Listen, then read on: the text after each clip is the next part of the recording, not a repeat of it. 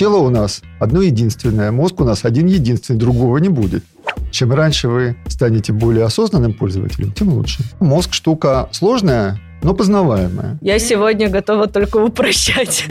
Да, пожалуй, стоит над этим подумать. Немножечко волнуюсь, у меня тут да, миллион я, вопросов. Я вижу, зрачки миллион. расширены, симпатическая система нервная активирована. Да, что-то в этом не доглядели, надо разбираться. Я стояла на гвоздях. Видимо, у меня мазохистские наклонности не так развиты. Попытаюсь простым языком. Быть одинаковыми всем, даже, казалось бы, вот сейчас очень адаптированными и хорошими, это плохая идея.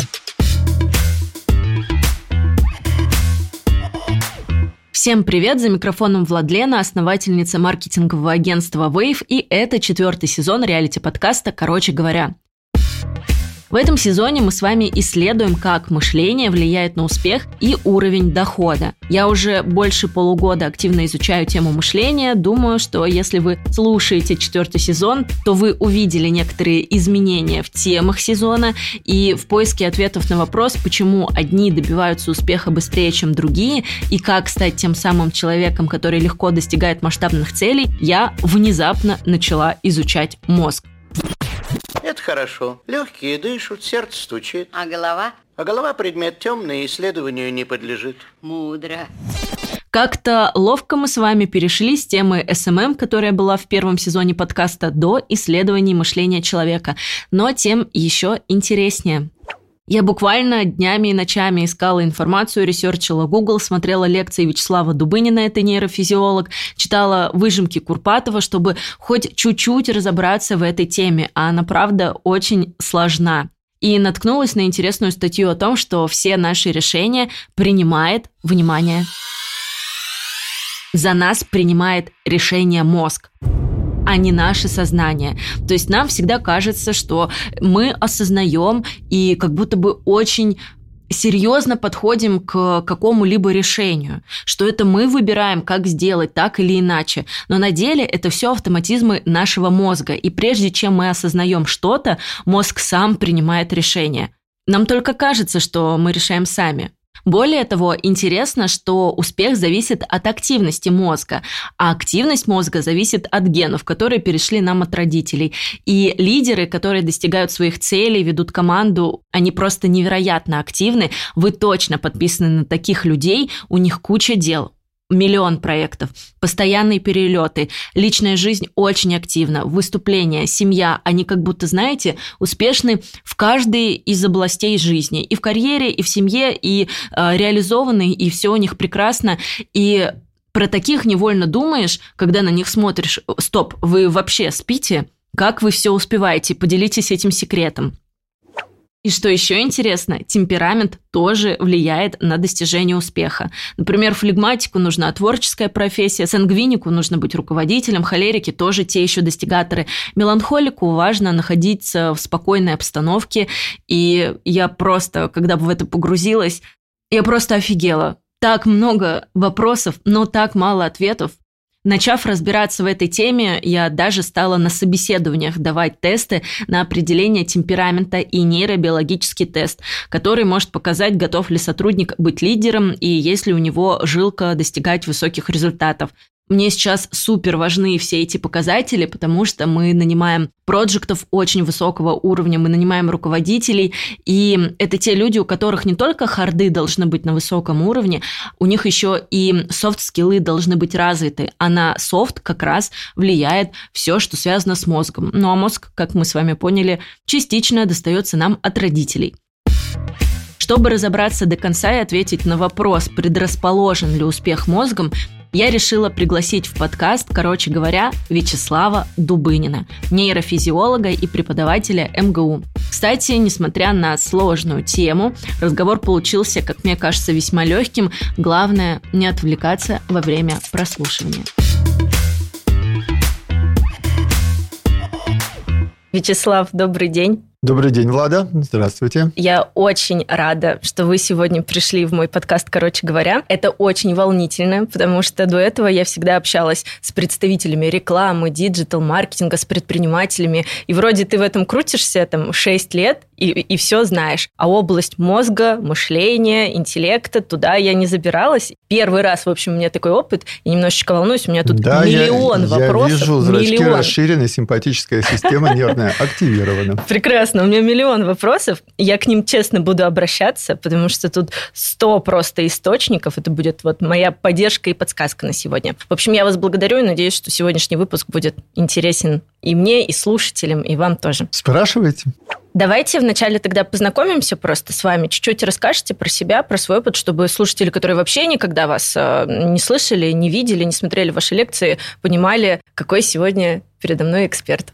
Ну, я, собственно, по месту работы профессор биологического факультета МГУ, я доктор наук, и около 40 лет жизни занимаюсь мозгом, нейробиологией, я ученый, я преподаватель, профессор, который читает лекции студентам МГУ, психологам, медикам, биологам, иногда экономистам, иногда математикам, иногда искусствоведам. Собственно, последние несколько лет как это научно-популярный спикер, потому что вдруг оказалось, что мозг всем интересен, и меня хотят слышать и как это широкие народные массы, и какие-то такие специальные люди, там, ну, скажем, связанные с рекламой, с маркетингом. А вот как вам кажется, почему вдруг, ну, внезапно все эти люди из других вообще сфер сфер, совсем не связанных э, с мозгом, начали интересоваться этой темой. Ну, люди вообще-то любопытные. То есть рано или поздно это должно было случиться. Мне кажется, подобные истории, они похожи на волны моды. Да? То есть то короткое носит, то длинное, то опять короткое. Вот сейчас эпоха интереса к мозгу и к своему организму. Как же, как же нам стать более эффективными, чтобы такое съесть, что-то там выучить, ну и так далее. В основном, конечно, интересуются всяческими лайфхаками, ну, как обычно, да, как бы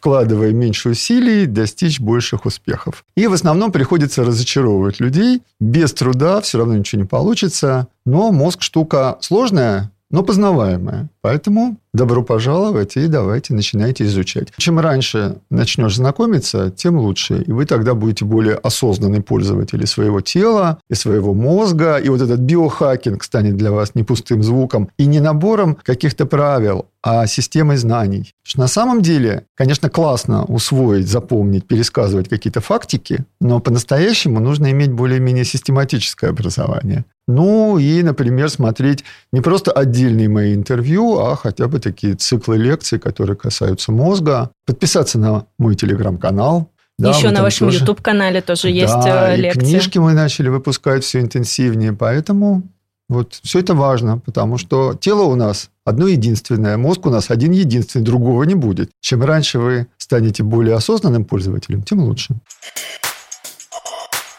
Давайте мы с вами начнем с такого понятия, как ретикулярная формация, потому что, когда я готовилась, изучала, то нашла информацию о том, что именно она влияет на достижение целей. И мы с вами сегодня будем говорить как раз про то, предрасположен ли мозгом успех у человека. И вот начнем с ретикулярной формации. Что вы думаете по этому поводу? Что это вообще такое? А ретикулярную формацию, ее так стали описывать где-то в середине 20 века, то есть достаточно давно. До этого момента вообще Россия мозг воспринимали как некий баланс процессов возбуждения, торможения, а вот э, где все это находится, было как-то не очень понятно. Ну да, исследовали еще кору больших полушарий, а вот глубину мозга особо не влезали, ну просто не было методов. А в середине 20 века появились датчики, которые можно вживлять в мозг, и речь, конечно, идет не о человеке, а прежде всего об экспериментальных животных. И оказалось, что в глубинных структурах мозга есть какая-то очень такая обширная, но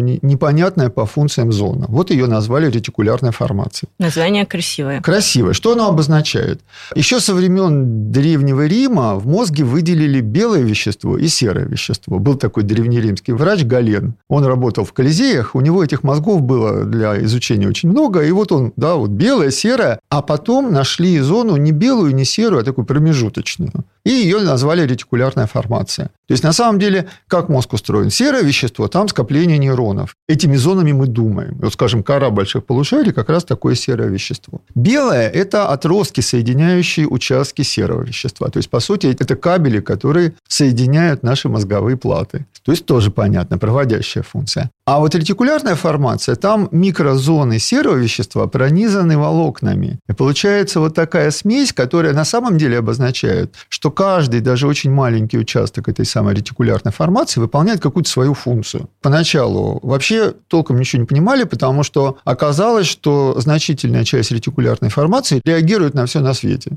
Зрительный сигнал реагирует, эмоции реагируют, движение реагирует. Дошло до того, что назвали эту зону неспецифической. А потом оказалось, что она все-таки специфическая, и там львиная доля нейронов связана с уровнем бодрствования, то есть с общей активацией мозга. И ретикулярную формацию сейчас логичнее всего сравнить с блоком питания компьютера. То есть она не выполняет каких-то тонких вычислительных операций, да, вот там память, принятие решений, это не про нее. Она задает тонус, то есть насколько вы энергичны, глобально, да, мотивированы на достижение цели или, наоборот, не мотивированы. И там есть отдельно центры бодрствования, отдельно центры сна, довольно много центров, связанных с такими совсем витальными функциями, вроде дыхания, управления кишечником, управления сердцем, ну и кое-какие такие интересные зоны, ну, например, есть такая область, которая называется голубое пятно, она включается при стрессе и дополнительно нас активирует во время стресса. И все-таки главная задача – это вот как бы вот такой вот тонус, энергия, а зоны эти, они, как все зоны мозга, имеют некую врожденную установку активности, которая зависит от человеческих генов.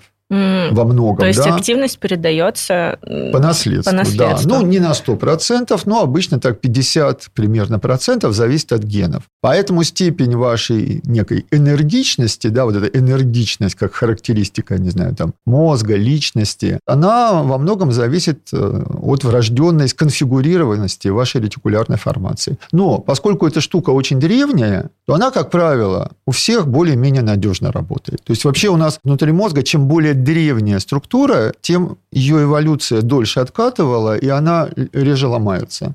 Угу. Вот самые новые зоны у нас – это кора больших полушарий. Эволюционно им всего там, ну, не знаю, около 150-170 миллионов лет. Это не очень много. 500 миллионов – хорошо. 800 совсем хорошо, да? А вот эти 150 миллионов, тем более глобальное увеличение коры больших полушарий произошло вообще где-то так 300-500 тысяч лет тому назад. И поэтому наша кора больших полушарий работает ненадежно. Начнем с того, что каждый сотый шизофреник. Да, то есть шизофрения – это заболевание, которое считается как бы платой за слишком быстрое увеличение нашего мозга, за слишком быструю нашу эволюцию. Ну и дальше начинается, да, там импульсивность, э, аутизм, там синдром дефицита внимания, гиперактивности, депрессия, да. То есть наш мозг очень быстро эволюционировал. Мы очень свежий биологический вид. Поэтому наша крыша довольно легко съезжает, но у нас есть свои способы, ну, медицина это понятно, но кроме того есть вот эта осознанность, да, когда мы можем из высших зон все-таки какими-то более базовыми функциями управлять, ну или хотя бы пытаться управлять, эмоциями, уровнем возбуждения. А вот такой вопрос, то есть получается, если утверждают, что ретикулярная формация, от нее зависит достижение целей, то получается, достижение целей зависит, грубо говоря, от вот этой, в том числе, врожденной активности да, да, но не только от ретикулярной формации, потому что следующий уровень – это центры наших потребностей. Вот ретикулярная формация – это как бы такая глобальная степень активации. А дальше куда эту активацию направить? И вот в зонах, которые над ретикулярной формацией, но еще не в больших полушариях, там есть центр голода, центр любопытства, там, центры лидерства, центры, связанные с собственностью, да, вот это мое, да, и, там, и все такое. Центры, связанные с размножением. Вот следующий уровень – это работа этих центров, и они тоже примерно на 50% зависят от генов, а на 50% от всего остального, там, гормонов, вашего личного опыта, каких-то текущих историй. Вот это второй слой. А уже над ним начинается кора больших полушарий, где ваша индивидуальная память, ну и в том числе у человека в какой-то момент, да, начинают копиться речевые центры, и мы начинаем это корой больших полушарий думать, у нас возникает то, что Стивен Хокинг назвал информационно-речевая модель мира, и мы из этой модели да, начинаем значит, прогнозировать последствия нашего поведения. Но когда мы говорим, мне хочется быть главным, да, мне хочется узнать новое, мне хочется, чтобы меня любили, эти сигналы подают центры потребностей. А когда мы говорим, что-то мне вообще ничего не хочется, вот тут иногда проблема с ретикулярной формацией. Этот сезон выходит благодаря нашему рекламному партнеру школе Бруноям. И сегодня вновь на связи тимлид школы Аня Исакова, с которой мы поговорим про актуальные digital-профессии. Сегодня я хочу с тобой поговорить про актуальные digital-профессии, потому что это такой классный рынок, куда все до сих пор стремятся войти. В основном ребята нашего возраста, особенно в условиях удаленной работы. Вот расскажи, пожалуйста, какие вообще есть сейчас профессии актуальные в этой сфере? Ну и на сегодняшний день актуальными остаются самые популярные. Это разработка, программирование, аналитика, маркетинг, дизайн, про дизайн хочется сказать э, чуть больше слов, потому что многие забывают, что здесь тоже есть выход э, как раз в digital-профессии, потому что дизайнеры, они создают и э, визуал мобильных приложений, и компьютерных игр, и сайтов, и рекламных баннеров, презентаций, то есть очень много различных сфер закрывают. Дизайнеры очень важны для каждой компании. Хорошего дизайнера найти сейчас достаточно сложно. Ну и в этой сфере очень много специальностей, то есть есть дизайнер, который занимается шрифтом, шрифтами и отвечает за привлекательность и удобство текста. Есть motion дизайнеры, которые отвечают за анимацию. Есть, например, там UX, UI дизайнеры, которые занимаются интерфейсами. В общем, очень много интересных профессий, востребованных Дизайнеров, ты права, очень сложно хороших найти по опыту. Мы всегда очень долго ищем именно дизайнеров, потому что в основном дизайнеры, знаешь, это такие специалисты, которые работают по четкому техническому заданию и не могут как будто бы сгенерировать какие-то собственные креативные идеи или подыскать материал для дальнейшей работы с ним. И вот если я отправлю дизайнера на обучение к вам в школу Бурнаям, то есть ли риск, что он получит какие-то неактуальные знания, потому что в этой сфере все просто вот так очень быстро меняется? Ну, мы разрабатываем курсы всегда исходя из вакансий, то есть анализируем рынок, смотрим, какими навыками и какими инструментами должен владеть э, будущий кандидат. Далее общаемся с экспертами в этой сфере, чтобы в курсе было все только важное и нужное. Далее уже по мере того, что что-то меняется в этой сфере, обновляем курс и он обновляется постоянно, то есть примерно там каждые полгода. И наши ученики, когда они покупают курс, у них э, этот курс остается навсегда. Настолько, насколько он существует. То есть пока он у нас есть, соответственно, он, он у них тоже есть. То есть мы не закрываем доступ. И поэтому, если вот, например, обучился, начал практиковаться там по какой-то потом причине, может быть, забросил обучение или, допустим, как раз вышло какое-то новое большое обновление, то есть там, допустим, ВК полностью поменял свой дизайн. И может он зайти на курс, просмотреть все это, даже задать наставнику вопросы по этому. Да, кстати, я знаю, что помимо этой фишки есть еще и другая, как раз-таки связанная с наставником. Он как-то тоже очень долго работает со студентом. Я первый раз вообще слышу, что он до конца курса или вот как-то так. Расскажи про это. Угу. Да, ну наставники у нас в первую очередь это действующие практики, то есть они всегда в курсе всех изменений, так как они работают сами. То есть, если это курс по программированию, то наставник – это действующий программист. И он со своим учеником, со, своим студентом на протяжении всего обучения и еще год после того, как он закончит. То есть, если вдруг возникли какие-то вопросы, опять же, по каким-то обновлениям или еще что-то, и вот заходит новый какой-то блок в курсе открылся, он может его пройти и задать вопросы своему наставнику, получить ответы, сделать домашку, получить обратную связь по ней. В течение года после того, как закончил обучение. Получить новую профессию можно в офлайне в центре Петербурга или онлайн на курсах школы Брунаям. По промокоду «Короче» вы можете получить скидку 20% на любой курс от той цены, которая указана на сайте.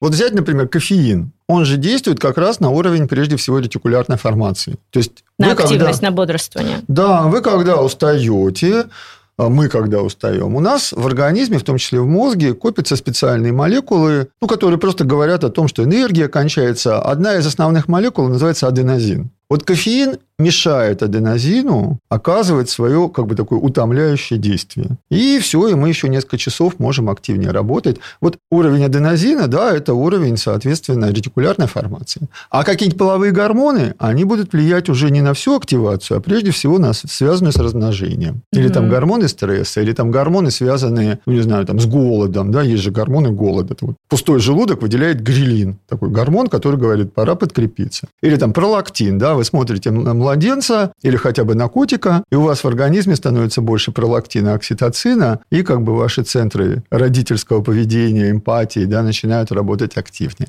Разные механизмы, они могут затрагивать разные уровни, но ретикулярная формация один из самых глубоких. Можем ли мы повлиять на изменение этой ретикулярной формации не при помощи, ну вот, грубо говоря, кофеина? Не выпивая что-то. Конечно. Что тогда мы можем сделать? Мы влияем на нее через зрение, слух, кожную чувствительность. С утра вы не можете проснуться. Можно, конечно, выпить кофе, как бы не самая плохая идея, или там чая крепкого, но свет поярче, звук погромче, съесть что-нибудь такое, чтобы организм стрепенулся, да, там намазал кусок хлеба горчицы, и как бы, о, недаром люди нюхают нашатерный спирт, да, когда активация прежде всего сенсорная. Засыпаете на заседании, я что делаю? Я вот жму вот так вот, да, ногтевые пластинки до легкой боли. Идет активация ретикулярной формации именно ее. Если вы перевозбуждены, наоборот, надо искать место, где меньше сенсорики. Да, значит, пожалуйста, там перевозбуждены и едете, ну, условно, в московском метро и вокруг шум, или вообще где-то шум, да, ну, вставь беруши или вставь наушники, но не включай музыку. Мозгу нужен меньший сенсорный поток. Сделай свет потише. У многих проблемы с засыпанием. Почему? А потому что слишком резко переходят из ярко освещенной комнаты сразу в кровать. Да еще перед сном так и норовят, значит, на мобильничке новости почитать. А у мобильника яркий экран, да там еще довольно много синего спектра, а это активирует мозг. Вот эта вот э, техника безопасности взаимодействия с ретикулярной формацией, она должна быть всем известна. Ну, например, да, вот я когда днем работаю, и что-то такое творческое, там, знаю, статью научную пишешь или там текст какой-нибудь, мне лишний шум мешает. То есть я действительно порой там надеваю наушники просто звукоизолирующие. А вот если работаешь поздно вечером, а у меня с 12 до 2 ночи очень хороший творческий интервал, да, в моем режиме дня, то там небольшой фоновый шум, наоборот, чуть-чуть поднимает ретикулярную формацию, активирует и нормально. Ну, такой фоновый. Вот э, совсем недавно у нас студенты обсуждали статью, как фоновая музыка влияет на решение там, различных задач, там, каких-то слегка креативных. Ну, какие-то тесты там решали испытуемые. Оказалось, что какой-нибудь хип-хоп и что-то связанное вообще с речевым вот таким вот, да, потоком, оно здорово отвлекает, мешает, да, то есть рэп, когда читают. А вот такая неспешная музыка, да еще на языке, который не понимаешь, она очень даже ничего. Потому что слова будут немножко все равно отвлекать ваше внимание, ваши нейросети. Мозг начинает думать. Да, то есть вы ведь э, не осознаете, а часть ресурсов все равно тратится на какие-то боковые информационные потоки. На этом реклама основана. Вот, развесил эти самые плакаты, и ты вроде на них не смотришь, а оно все равно обрабатывается, обрабатывается. И запоминается, да, вот этот посыл есть, этот посыл, этот. И реклама, и пропаганда. Они вот эти боковые ходы в наши сенсорные системы и в нашу память они используют. Получается, что как раз-таки вот тут эта осознанность и приходит, когда ты фиксируешь и регистрируешь, что происходит вокруг, как ты на это реагируешь, да. как реагирует тело. И не, всегда, мозг. и не всегда вокруг, изнутри тоже, да, то есть если вы голодны, например, да, то это активация, а при сильном голоде довольно серьезный стресс, который мешает вам, опять же, принимать решения или делает их более импульсивными, более жесткими. Ну, классическая работа по израильским судьям, да, которые, значит, с утра выносят более мягкие приговоры, значит, ближе к обеду более жесткие, ну, там какие-то мелкие, да, дела, типа там бытовуха какая-то. Жесткий, потому что есть хочется. После обеда опять приговоры более мягкие. И это как бы типичная история. Я сейчас вспомнила, а, например, почему на очень больших тренингах, ну прям огромных, где несколько тысяч э, человек, и очень часто в офисах, в крупных корпорациях делают температуру воздуха очень низкой, ну, в комнате. Как раз-таки для того, чтобы, когда ты очень много плотный какой-то контент полезный слушаешь, что ты, ну, невольно начинаешь немножечко засыпать, а там там из-за а, холодной температуры мозг начинает активизироваться, потому что ты тогда легче воспринимаешь какую-то информацию. Довольно интересно. Делают иногда неудобные стулья, Неудобные например, стулья, да? да. Телефонные будки в свое время красили изнутри в красный цвет для того, чтобы, да, было прям исследование. Вы находитесь в красном окружении, оно для вас более а, такое какое-то неприятное, и разговоры получаются в среднем короче. Ну и так далее. То есть, казалось бы, но в больших таких экономических масштабах на серьезной статистике это работает. Интересно, надо изучить. Думаю, каждый из вас замечал, что рынок IT ежегодно растет. И все это благодаря огромному количеству амбициозных проектов, каждый из которых так или иначе влияет на все сферы нашей жизни. На финансы, здравоохранение, городскую инфраструктуру и науку. И каждому IT-проекту нужны классные специалисты, которые могут объединить сильных специалистов, аналитиков, инженеров, разработчиков и направить их усилия на достижение одной главной цели. Ведь IT – это не только про кодинг – это еще и организация управления, координация, и всем этим занимается проектный менеджер. Менеджер прописывает все этапы работы над проектом, формирует задачи, делегирует их по разным подразделениям, курирует сроки от документации до реализации. Попробовать себя в этой профессии бесплатно можно на водной части курса в Яндекс Практикуме. На ней вы познакомитесь с задачами проектного менеджера, узнаете, через какие этапы проходит IT-продукт и сможете выбрать для себя подходящую программу – базовую или расширенную. Базовая программа курса подойдет тем, кто уже имеет опыт управления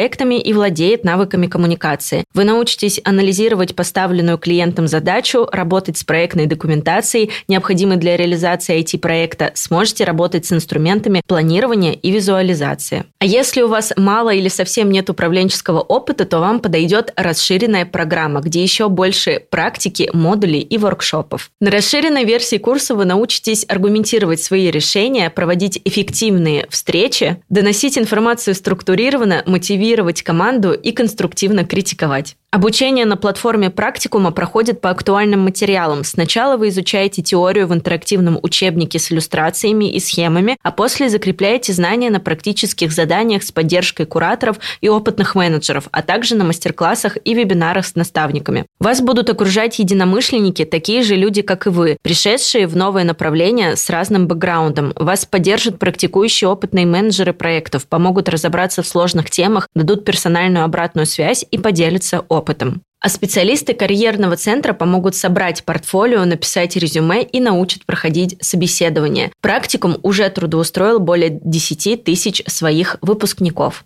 По завершению обучения вы получите диплом о профессиональной переподготовке. Если остались сомнения, можете связаться с выпускниками курса и узнать их впечатления от обучения и новой профессии. А еще лучше удостовериться в подходе практикума лично и пройти их бесплатную вводную часть обучения. Для этого переходите по ссылке в описании или сканируйте QR-код на экране.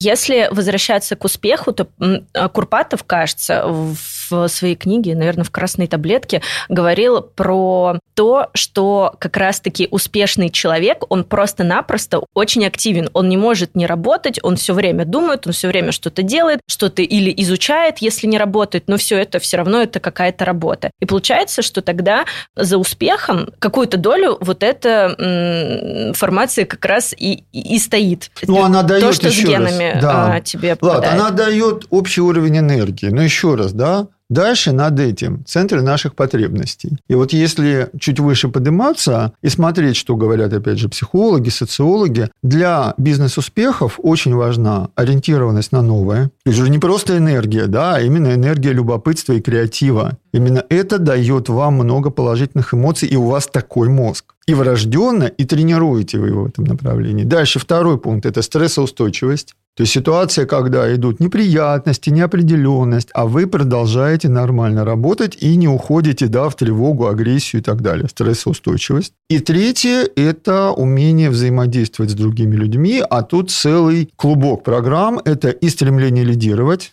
раз, и а, настроенность на то, чтобы искать себе учителя и наставника, благодаря которому вы берете какие-то новые знания, и умение совместно решать работу, некую задачу, эмпатия. И ориентированность на социальное одобрение, да, то есть вот, вот, вот это. То есть на самом деле, вот если просто говорить ретикулярная формация, там же будет все на свете. И радость движений, и, не знаю, та же самая любовь, и э, куча других программ, ну, например, тех же самых агрессивных. Ретикулярная формация решает не все. Она дает только базовый уровень энергии, а дальше ее важно направить по тем как бы таким потребностным каналам, которые важны именно для бизнес-успеха и для вашей, вашей профессии. Потому что если вы, ну, где-то там вот в том же маркетинге, да, еще раз, ориентированность на новое, стрессоустойчивость, умение взаимодействовать и руководить, и брать на себя ответственность. Но представьте себе, что вы врач или там педагог, там очень важным будет фактор эмпатии, то есть насколько вы, да, сопереживаете другому человеку. А если вы программист, то как бы вам эта эмпатия, она не входит в сферу ваших вот прям совсем профессиональных каких-то. Ну, вообще существует около 30 блоков разных биологических потребностей в нашем мозге. По сути, это такие отдельные информационные сущности, которые еще и конкурируют друг с другом. И вот когда мы говорим о темпераменте человека, мы говорим вот об этой сфере. То есть ретикулярная формация дает как бы общий уровень энергии. Э, активности. Да. А дальше по каким каналам она пойдет, это уже потребностная сфера. А потом, когда мы удовлетворяем те или иные потребности, а это прямо вот с первых дней жизни, да, ребенок обучается, как добывать еду. Сосать мамину грудь, а еще, значит, можно из бутылочки, а вот уже миска с кашей, ну и так далее. Ну и действительно самая высшая сфера – это когда мы все называем словами, возникает вот эта информационная речевая модель мира, и мы из нее начинаем думать и прогнозировать. И там не только наша модель мира, но и наша модель других людей, наши модели, и наша модель самого себя. Потому что мы и сами про себя думаем. Ну, например, я творческий, я открыт новому, я стрессоустойчивый, я справлюсь. Или, а, я неудачник, да, у меня ничего не получится, что я не делаю, значит, вечная засада. Вот из этой сферы мы можем менять и свой уровень эмоций, и это самое целеполагание, и все такое прочее. Поэтому так важны всяческие там тренинги. А раньше это называли молитвы, аффирмации, да, вы как бы, вы когда думаете про хорошее, ваши мозги становятся более оптимистичными, и центром потребностей работать легче, и даже ретикулярной формации стресс меньше. И получается, что мы можем сказать, что вот у нас есть прям совсем такой базовый уровень, уровень нашей энергии, над ним уровень потребностей, это вот эта бессознательная сознательная сфера, бессознательная, подсознательная, а, Зигмунд Фрейд, да, вот, вот, вот, вот это все. А над ним уже наша осознанность и наше представление о других людях, о самом себе. И из этого мы можем управлять теми программами, которые запускают центры потребностей. Потому что каждый центр потребностей, он все время влияет прежде всего на нашу лобную кору, и говорит там, я хочу есть. И вот уже раз вы пошли там, не знаю, к холодильнику и мажете бутерброд. А ваша теменная кора, а в ней вот эта модель мира, она лобная может управлять. Типа, нет, еще рано, еще не обед, и вообще мы на диете. И говорит, так, стоп, никаких бутербродов, максимум там яблоко съешь и будь счастлив. И вот у нас на более низком уровне конкурируют центры разных потребностей, а на более высоком, прежде всего, лобная кора и теменная. Теменная про мышление, глобальные планы, информационно-речевую модель мира – теменно-височно-затылочная область называется. Темпорально-париетально-окципитальная. И лобная, а точнее передняя лобная префронтальная кора, которая больше взаимодействует с центрами потребностей. И она как раз так и норовит запустить какое-то быстрое поведение, быстрые реакции. Прям Автоматизм, сразу.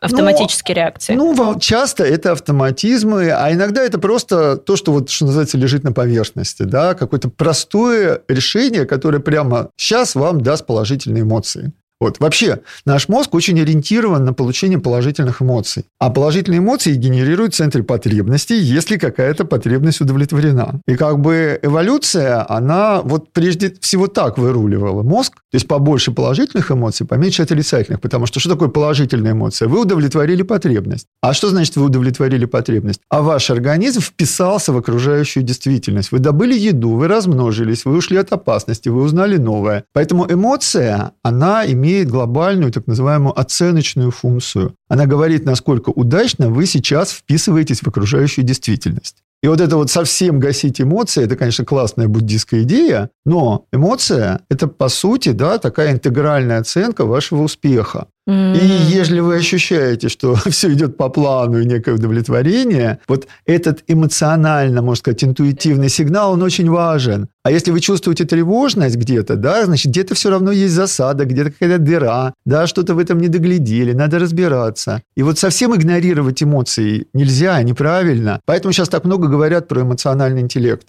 Да, я только хотела сказать про как раз эмоциональный интеллект, что есть даже довольно большая категория людей, которые не умеют распознавать эмоции. Ну, то есть они толерантны вообще э, к тому, что меняется, они не чувствуют ничего, ни хорошего, ни плохого, и это как раз-таки мешает в достижении целей потому что ты не можешь отследить, как э, твоя психика на это реагирует. И ты не можешь, ну, какие-то, исходя из этого, решения предпринять. Влад, так, ну, это? мешает это как-то так упрощение, но, скажем так, вы достигаете Я цели... Я сегодня готова только упрощать. С гораздо большим стрессом. Понимаете? То есть, если вы как-то вот выруливаете, чтобы эмоции ваши, а уж тем более эмоции ваших сотрудников, были скорее на позитиве, то это прям вот мечта но хорошим для всех все равно быть не получается, да, поэтому как работаем не только используя метод пряника, но и метод кнута, и хороший пинок еще тоже бесполезным не стал. Но общий баланс, конечно, если он в сторону позитива, то стресс и ваш личный, и в коллективе меньше. А ежели в основном негативные эмоции, все равно система работает. Ну, посмотрите на государственные системы. Да, да но бывает вот... такое, что ты вообще даже негативные тоже не чувствуешь эмоции. Такое бывает. Это прям когда уже совсем никаких эмоций Ну, не, не у меня, ну, просто да, когда ты ну... вообще... И поэтому очень часто сейчас даже на таких э, крупных тренингах раздают палитру чувств, потому что люди просто не могут вычленить, что за эмоцию и какое чувство они сейчас испытывают. Да, да, вот эта образованность, она, конечно, тоже нужна. Вы должны научиться этим словам и видеть их не только в себе, эти, эти события психические, но и в других людях. Ну, физиологи как классифицируют эмоции? Первая, значит, ось положительная, отрицательная. А вторая ось – это как раз энергия, то есть то, что ближе к ретикулярной формации, то есть насколько интенсивно. Но дальше есть еще две оси. С какой потребностью связана эмоция? Потому что одно дело вы удачно поели, другое дело, значит, там, не знаю, э, секс, третье дело безопасность, четвертое дело лидерство, то есть с какой потребностью. И еще очень важная ось – эмоция связана с тем, что вы достигли конечного результата, или это эмоция, которая возникает по пути. В процессе. В процессе. Да, потому что у нас эмоция не только про, ну, условно, поел, не поел, но и про то, а выше вероятность, что вы поедите или ниже. И в зависимости, опять же, от того, какой вам мозг достался, у вас порой именно вот эти, казалось бы, попутные эмоции даже более сильными оказываются. Ну, недаром часто говорят, что вот самое большое удовольствие от еды вы испытываете не в тот момент, когда едите, а когда официант там принес блюдо, открывает крышку, и вы видите, какая там прекрасная штука пряталась. Вот в этот момент, скажем, сангвиники яркие, меланхолики, холерики, у них вот эти попутные эмоции, они очень сильны. А если вы больше в сторону флегмы, то у вас они будут послабее. И мы знаем, опять же, зоны мозга, которые всем этим занимаются. Получается, темперамент напрямую влияет на достижение целей в том числе? Ну да, конечно. Как вы на основе темперамента да, выбираете вообще глобально и профессию, конкретную программу. И если вы, выбирая, например, профессию там, в 18 лет, когда вы там, или там, в 17, когда вы поступали в институт, не попали, потому что вы не, не себя еще слушали, а кто в 18 лет себя слушает? Да я пойду туда, где будет лучше зарплата, да, или там, не знаю, у родителей вот такой бизнес, и я, значит, туда пойду. Там, у меня там в семье все врачи, я буду врачом. А дальше годам к 30 у многих происходит переоценка, потому что ты работаешь, ты вроде достиг успехов, а радости как-то маловато. Потому что ты делаешь то, на что твой мозг не очень настроен. А те центры, там, ну, не знаю, той же самой эмпатии, например, да, они простаивают. И вот человек перестает быть, там, не знаю, экономистом и идет в психологи, да, или еще что-нибудь такое происходит. А бывает наоборот. Получается, что твой успех в карьере, в сфере, там, в которой ты работаешь, в предпринимательстве, даже если ты наемный сотрудник, зависит от тех ну, исходных данных, настроек твоего мозга и темперамента и так далее, которые изначально в тебе были заложены. Ну, процентов если, на 50, мы Если так это ты говорим. следуешь им, mm-hmm. то, а, соответственно, ты чувствуешь как раз вот эту радость и наполненность, и все в этом роде, и это хорошо, в принципе, влияет на твое развитие там, в какой-то из сфер. А если ну, ты идешь на совсем... твое самочувствие, и даже на твое здоровье, и даже на твое долголетие. А если ты вообще в другую сторону двигаешься, ты слушаешь нарушил, например, родителей, пошел не в ту сферу, развивался не по тому пути, то все, успеха ты там не добьешься. Нет, так ты получается? можешь и добиться успеха, он тебя будет просто мало радовать. Или он будет очень сползать- тяжелым. Вы Да, будете наверное. спол- сползать в некую тревогу, депрессию. Нет, ну, если за вами папа миллиар- миллиардер, То вы, да- будет хорошо. вы все равно добьетесь успеха, но вас это будет мало радовать. И вы М. начнете искать положительные эмоции все равно в тех сферах, которые для вашего мозга больше соответствуют. Нечего больше хотеть, да? То есть, если у тебя прямо с детства все есть, То, то что? непонятно, то что, дальше. Да, а ты развиваться-то как будет? Вот, поэтому, на самом деле, если за вами папа миллиардер, вы можете э, прям достичь успехов в любой сфере, вам будут помогать. Но уровень счастья, и тогда вам захочется, ну, условно, прыгать с парашютом, гонять на мотоциклах, э, на ламборджини, разбиваться о стены, ну, не говоря уже о наркотиках и всяких таких историях. Потому что ведь наркотик, что такое наркотик? Вы с помощью химического вещества достигаете тех положительных эмоций, которые вообще-то, да, вы должны достичь с помощью реального поведения. Самостоятельно, без Самостоятельно, да. И вместо этого вы берете таблетку или укол и получаете тот кайф, которого по жизни, собственно, можно и не достичь. Поэтому возникает потом привязанность к допингам. и Да, понимаете, ведь Мгм. карата больших полушарий, как она устроена? Она ощущает положительную эмоцию, и типа, ага, все, что сделали до того, было правильно, потому что это привело к возникновению, там, опять же, там, эйфории, радости. И в реальности, да, это было какое-то поведение, и вы там что-то сделали, узнали новое, ну, условно, там, сложили фигурку и получили журавлика оригами, да, или там заработали свои первые, пусть не миллион, там, не знаю, 100 тысяч. Наркотик, он дает ту же положительную эмоцию, и даже более сильную, но за счет не реального поведения, а за счет таблетки, укола. Но карата запоминает, поэтому психологическая привязанность возникает сразу, с первого же раза. И типа, о, как можно, да? Зачем что-то реально делать, если можно вот так? А через несколько применений уже структура самой нейросети меняется, и там возникает еще и физиологическая зависимость. Поэтому первое зло от наркотиков – это демотивация. То есть вместо того, чтобы что-то совершать в реальном мире, человек начинает заменять это наркотиками. Ну и подобная же история, она связана вообще с поведенческими зависимостями. Игроманией, да, или Еда там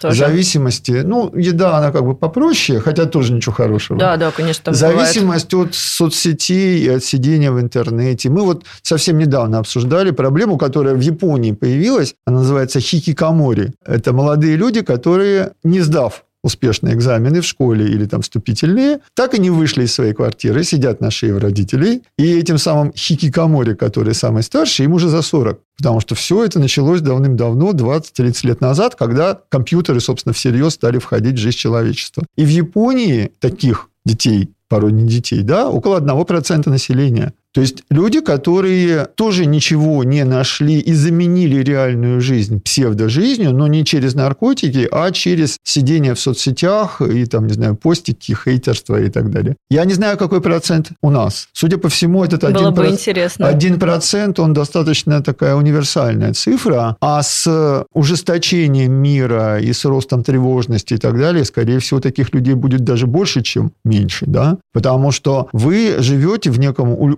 иллюзорном пространстве, в вашей комнате, там, не знаю, пиццу вам приносит этот самый посыльный, вы чего-то там, может быть, даже работаете, и э, дизайн, а тем более там искусственный интеллект вам в помощь и все такое прочее, зарабатываете деньги, вам хватает платить, не знаю, там за квартиру и за интернет, но вы не выходите из комнаты, вы вот в этом мире, и, и что, это жизнь? И люди скажут, ну а почему нет, чем она хуже другой, да? Чем виртуальная реальность хуже настоящей. А хуже, потому что вообще-то наш мозг знает, настоящий мир или не настоящий. Он пока что отличает, да, мы не настолько в матрице. Хотелось, хотелось бы верить, да, что мы не настолько в матрице, и даже самые замечательные 3D-очки, они все равно еще пока не имитируют реальность. Мир-то идет в какую сторону? Что вот вам куча суррогатов, суррогат еды, суррогат новизны. Потому что что такое соцсети? Вы же не по-настоящему информацию получаете. Почему это называется информационный фастфуд? Вот настоящая информация, вы полезная, да, такая, вот вы ее прочитали, узнали, усвоили, запомнили при помощи долговременной памяти и применили. Иллюзия, информационный фастфуд. О, я узнал интересную новость, анекдот, историю, картинку, в одно ухо влетело, в другое вылетело. Что интересно, наш мозг все равно реагирует на новизну. У нас есть нейросети, которые про новизну. И они нам дают положительные эмоции, они связаны с замечательной молекулой дофамина, когда мы узнаем что-то новое. Даже если это полная фигня, которую вы забудете через 10 секунд. Все равно есть дофамин. И можно войти в сеть и остаться там на несколько часов, просто листая новостную ленту, да, или там глядя, как кто-то нарезает огурцы. Да, у людей скроллинг, ну, да. он довольно частый. И ты что? заходишь в рилсы, и ты через 4 часа выходишь вот, оттуда. Вот, что это такое? А наш мозг собирает дофамин, собирает положительные эмоции. Mm, это тоже способ получить эмоции получить позитив, улучшить соотношение позитива-негатива. Но при этом-то ты же потерял время зря, по сути. Более того, ты даже устал, потому что мозг обрабатывал эту информацию, пусть поверхностно, но он обрабатывал. И, может быть, эти 4 часа надо было на что-то более такое конструктивное вложить. Так, я попробую резюмировать. То есть, э, если мы хотим, а мы все хотим приблизиться к успеху, то у нас есть 50% то, что к нам пришло с генами, и есть, соответственно, активность, которую мы можем увеличивать как мы это можем сделать? Мы должны более осознанно подходить, ну, в принципе, ко всем сферам жизни, видеть и слышать и следить за тем, и, и фиксировать, регистрировать наши эмоции и чувства от каких-то действий, решений, от сферы, которую мы выбрали и так далее, и выбирать тот путь, который вызывает у нас наиболее положительные эмоции. И при этом еще не вредить другим людям. Вот, Влада, это вроде бы звучит банально, но на самом деле это очень непросто. Да? А Любой... я правильно резюмировала? Да, все, все отлично. Вот любой человек, который пробовал сидеть на диете или там загнать себя в спортивный зал, или там заставить себя выучить еще там хоть немножко иностранного языка, он в курсе, как это все непросто. То есть наш мозг сопротивляется. Почему? Потому что там, вот в этой сфере биологических потребностей, кроме программ любопытства, да, или там лидерства, есть, например, программы лени. Прям есть такие врожденно заданные да, свойства нашего мозга. Тратить меньше энергии, если можно потратить меньше энергии. Ну, это закон простым... сохранения энергии, конечно. Ну, да, но он проявляется на уровне работы нейросетей. Да? И как бы мы ищем простые пути. Мы берем информацию и решения, которые на поверхности. Мы выбираем привычные решения, идем стереотипными путями. Мы говорим себе, зачем мне это надо, я и так много знаю. И даже сама работа центров памяти так устроена, потому что у нас ведь так же, как в компьютере, есть отдельно блок кратковременной памяти, отдельно долговременной. И сначала информация попадает в кратковременную, и только потом перезаписывается в долговременную. И если вы посидели часок в сети и еще помните там несколько картинок и пару анекдотов, но потом через два дня вы, конечно, уже ничего этого не помните, это означает, что из кратковременной в долговременную так ничего и не попало. Это означает, опять же, что вы потратили время в сети зря. Потому что, да, вы собрали положительные эмоции, но ваша нейросеть не стала умнее, адаптированнее, богаче, ну, то есть получается, что, правда, я тогда еще раз резюмирую, что мы должны быть более внимательны к себе, к своим чувствам, ощущениям, чтобы двигаться в нужном направлении. Вообще из этих самых высших центров, да, глаз да глаз за такой большой работой нашего мозга. Потому что наш большой мозговой компьютер занимается одновременно кучей разных дел, и наше «я», наше сознание – это важная, но лишь одна из программ, которые тут функционируют. И мы можем из нашего «я» много чем рулить, особенно если не отвлечемся, не поленимся, да, не будем как это попускать то, что предлагает та же самая лобная кора. Вот, то есть глаз да глаз. И вот эта осознанность, она как раз про это. А это означает постоянное внимание и затрата сил на то, чтобы отслеживать серьезные действия, серьезные слова, да, поступки несколько вопросов назад вы отвечали и такую фразу кинули, смотря какой мозг достался. Правильно ли я понимаю, что у лидеров мозг сам по себе изначально, его настройки, они отличаются? Тут уже кому как повезло? 50 примерно процентов зависит от генов, и дальше гормональный фон, наш личный опыт. Поэтому на самом деле, конечно, программы лидерства есть в голове у каждого человека. И мы даже знаем структуру, которая этим ведает. То есть Она... каждый может ну, вырастить это в себе? Ну, у каждого в голове это есть. И каждому, если будет дана возможность, да, каждому удастся вполне действительно это вырастить, и это самое. И мы это видим даже действительно у маленьких детей. И посмотрите, да, даже в песочнице, да, дети, кто главный? чья там лопаточка, да, младенец действительно может построить всю семью, и она будет ходить вокруг. Каждый из нас, если не на работе главный, то хотя бы там, не знаю, в семье главный, да, там детьми покомандовать. Ребенок играет в школу, в больницу, во что угодно, командует игрушками. То есть все зависит от обстоятельств, в которых То ты есть находишься. программы эти есть у нас в голове у каждого человека. Уровень активности врожденный разный. Дальше на него довольно серьезно накладывается гормональный фон, половые гормоны, гормоны стресса, тот же самый уровень активности ретикулярной формации и плюс опыт. Потому что, в принципе, даже не очень лидирующий мозг, если есть опыт удачного лидерства, то он как бы начинает ощущать, что, ага, этот тип поведения приносит мне положительные эмоции. Значит, я буду чаще включать эти программы. Это и есть воспитание. То есть, даже если какая-то функция не очень ярко установлена, любопытство, например, да, вот мозг не очень любопытен, но хороший родитель, хороший учитель, да, он помещает ребенка, школьника в такие ситуации, когда показывает, быть любопытным любопытным здорово, вот положительная эмоция, вот креатив. И мозг начинает чаще использовать эти программы. То же самое с лидерством. То есть нужно помещать человека в ситуацию, где он все-таки должен будет проявлять лидирующие качества, помогать достичь успеха, и тогда мы воспитываем лидера. У кого-то это прямо сразу прет, а кому-то нужно помогать. Для того, чтобы нам добиваться какого-то успеха. Наша задача, в принципе, по жизни каждый раз себя помещать в какие-то новые ситуации и не на автоматизме двигаться, как многие по жизни это делают. Ты проснулся, почистил зубы, позавтракал, поехал на работу, вернулся, что-нибудь посмотрел, и так каждый день. А каждый раз себя помещать в какие-то новые ситуации для получения нового опыта, для того, чтобы какие-то, ну, каждый раз качества в себе новые развивать. Ну да, это как бы идеальная история. Но что это реально-то означает, да, Влад? Вот вы в этой самой информационной речевой модели мира, где ваши представления о самом себе прямо так наворачиваете, да, так наезжаете такую колею, где сказано, раз в неделю я, например, начинаю заниматься каким-то новым делом, новым проектом. Или, если будет возможность, да, и там взять на себя ответственность, то я обязательно это сделаю. И дальше вы уже настроены на такие изменения и события в мире, когда, значит, ваша вот эта самая нацеленность на новизну, на лидерство, ну, скорее всего, получит шанс проявиться.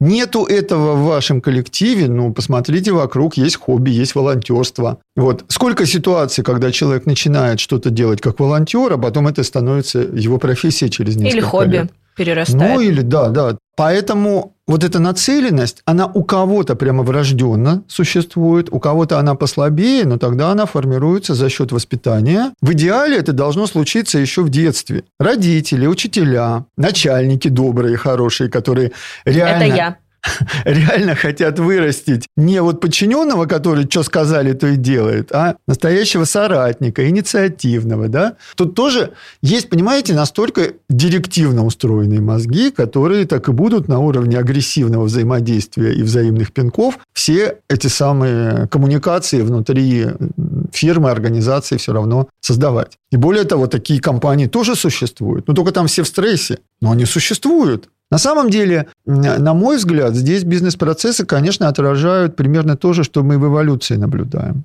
Эволюция очень заинтересована вообще в сохранении разнообразия. Быть одинаковыми всем, даже, казалось бы, вот сейчас очень адаптированными и хорошими, это плохая идея. Потому что мир изменится, и вы так все раз и не попадете в это изменение, и все вымрете. Поэтому биологическая эволюция, она создает огромное разнообразие и на уровне ДНК, и на уровне в итоге да, разных мозгов, почему люди все такие разные. Потому что это разнообразие, оно всячески эволюционно поддерживается. И мне кажется, что когда это переливается на уровень бизнес-процессов, организаций, там это разнообразие тоже сохраняется. И опять же в таком изменчивом мире. Да вы пока будете свою бирюзовость выстраивать, да, директивная компания, она за два месяца все построит и займет рынок, и вы дальше будете ее вытеснять, и это займет годы, а в этот момент мир опять изменится. Да, и... это правда. Ну вот, Тут как-то вот. совмещать, это дилемма предпринимательская постоянно. Конечно, да, потому угу. что только гладя по головке, да, тоже мало чего получается. Вот это вот анархия и взаимные пинки, вот между ними какую-то надо искать гармонию. Как э, предыдущий гость э, Михаил Гребенюк сказал, что ты должен быть таким предпринимателем, ты улыбаешься, и ты хороший, и классный, тебя все любят, но все знают, что у тебя за спиной топор, которым ты не пользуешься, но все знают, что он есть. Вот, вот примерно так.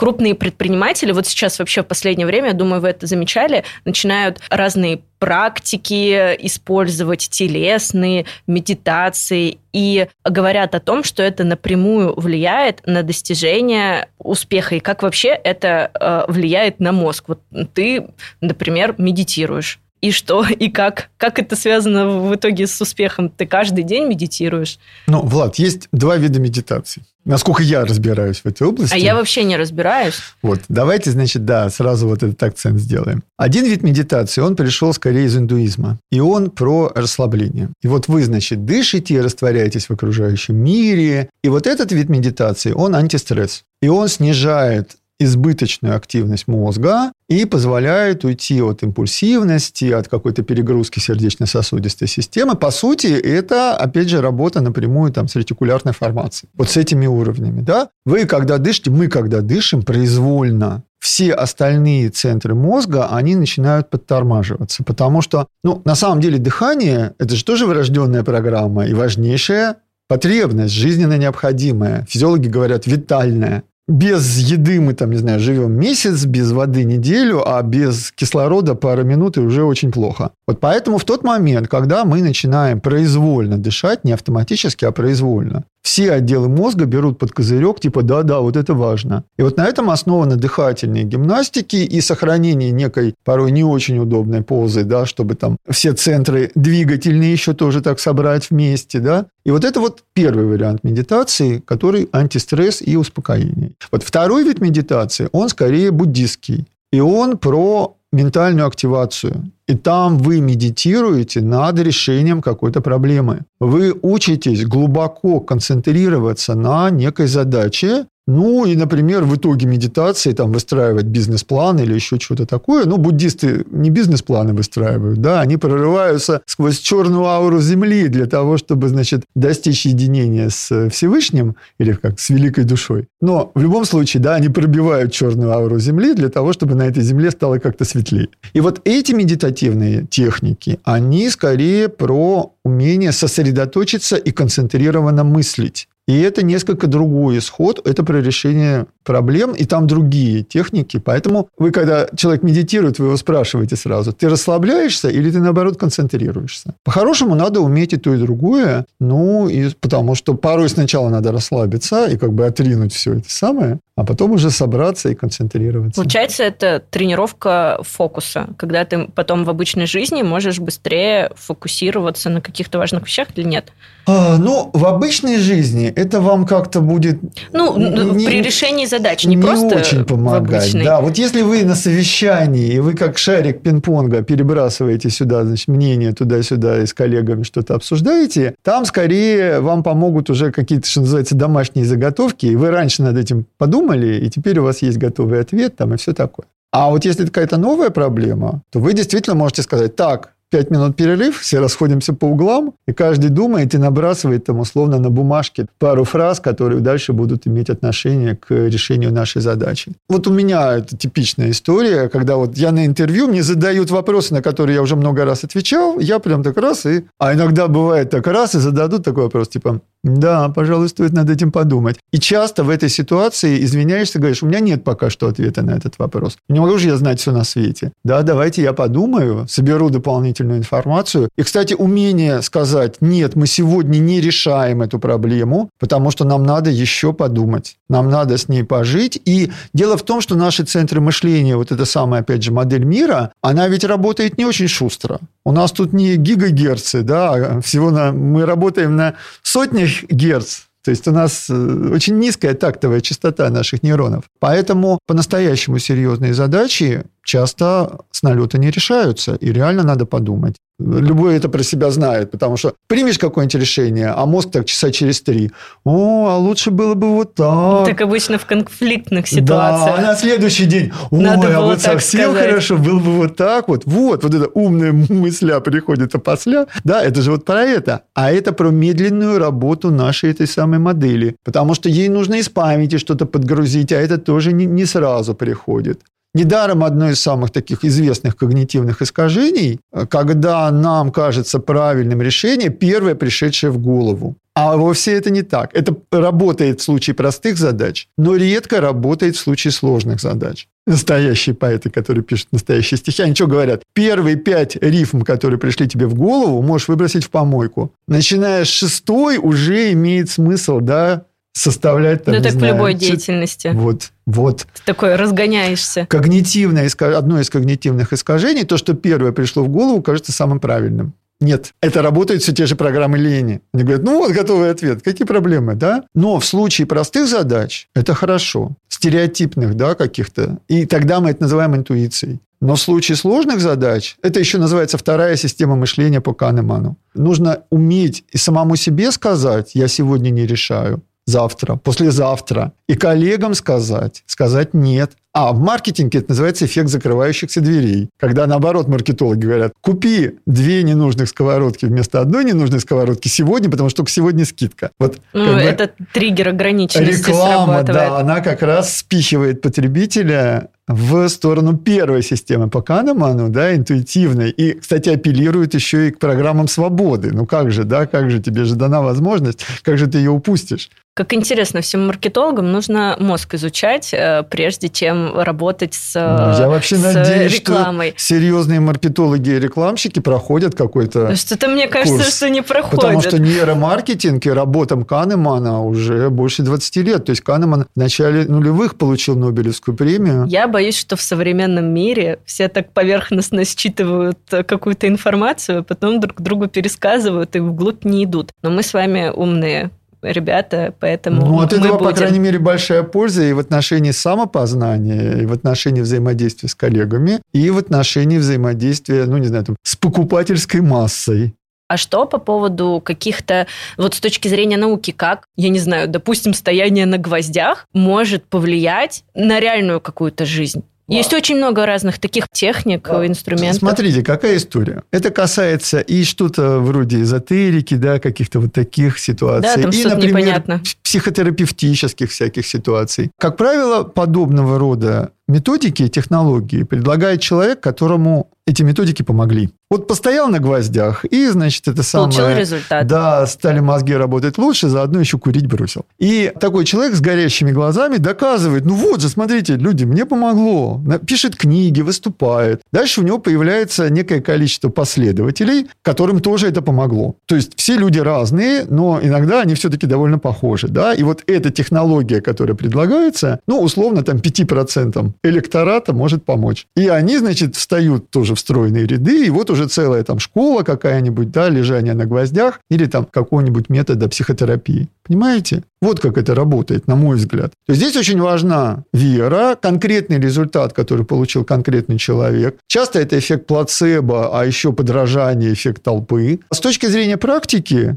какой вывод, да, какое резюме? Пробуйте. Если ваш мозг говорит вам, «М, наверное, постоять на гвоздях – это довольно круто. Наверное, у вас где-то там в вашей ранней детской памяти или еще что-то есть какие-то намеки на то, что действительно для вашего организма это будет, может быть, полезно или хотя бы прикольно. Попробуйте. Будет результат? Отлично, пользуйтесь. Не будет, но пробуйте что-то другое. Сейчас такое разнообразие подходов, что что-нибудь да подойдет. Не подойдет, станете основателем собственной школы, соберете чего-нибудь, да, какой-то микс из того, что уже есть, и тоже, значит, это самое, и себе поможете, а глядишь, там начнете продавать, и какая часть человечества станет счастливее. Вот поэтому я, как физиолог, да, я очень далек от того, чтобы развенчивать мифы, вот такая популярная, да, такая тематика, там, критиковать кого-то, с кем-то конкурировать. Ну, человек придумал некую концепцию. Он на ее основе создал какую-то практику, которая работает и помогает хотя бы части пациентов, людей, да, желающих.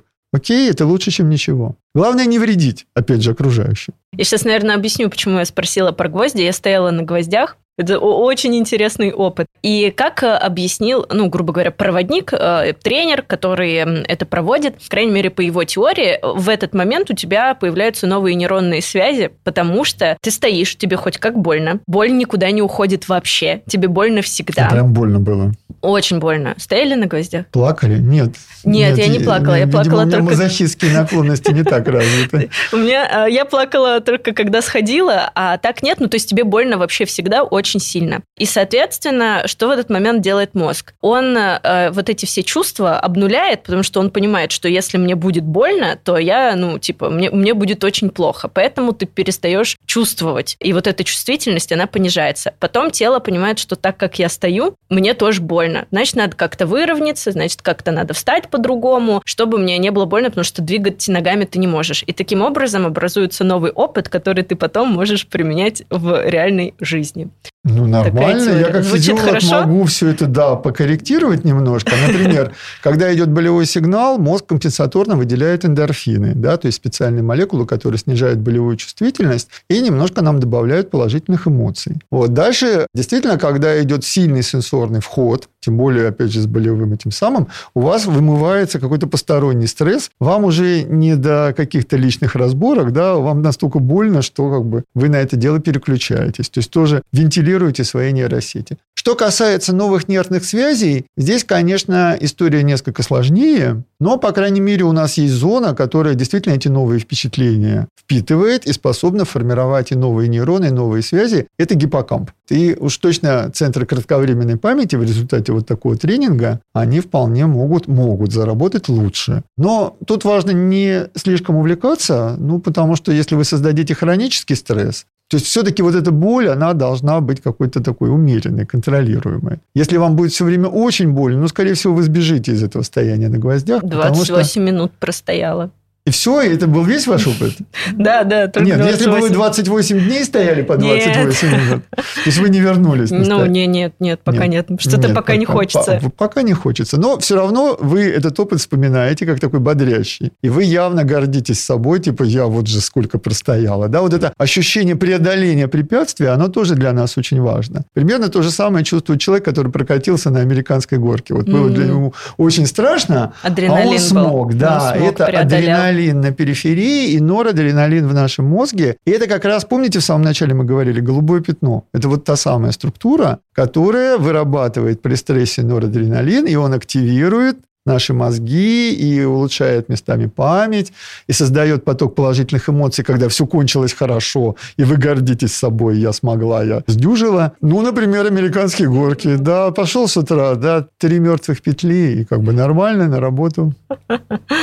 Хорошо, у меня к вам последний вопрос. Может быть, есть ну, какой-то совет с вашей стороны или, а, не знаю, какие-то, может быть, привычки, которые помогут людям достигать более высоких результатов и добиваться успеха. Вот мы с вами, например, выделили, что нужно более осознанно подходить Да, мне кажется, что именно эта осознанность является главным лайфхаком. Старайтесь не лениться и контролировать работу своего большого мозга. У нас много возможностей для этого. Когда говорят, кто же принимает решение, мы или мозг, да, на самом деле речь идет о конкуренции. Вот если мозг принимает решение, значит, вы из своих центров мышления и сознания не уследили за лобной корой. Или даже еще за какими-то более низкими уровнями. А если все-таки уследили, значит, все-таки мы принимаем решения. И чем больше процент серьезных каких-то событий будет контролироваться, тем, конечно, лучше. Но тоже без фанатизма. Надо иногда расслабляться, получать удовольствие от каких-то очень простых вещей. И вот эта вот гармония между напряжением и осознанностью, и расслаблением, отдыхом,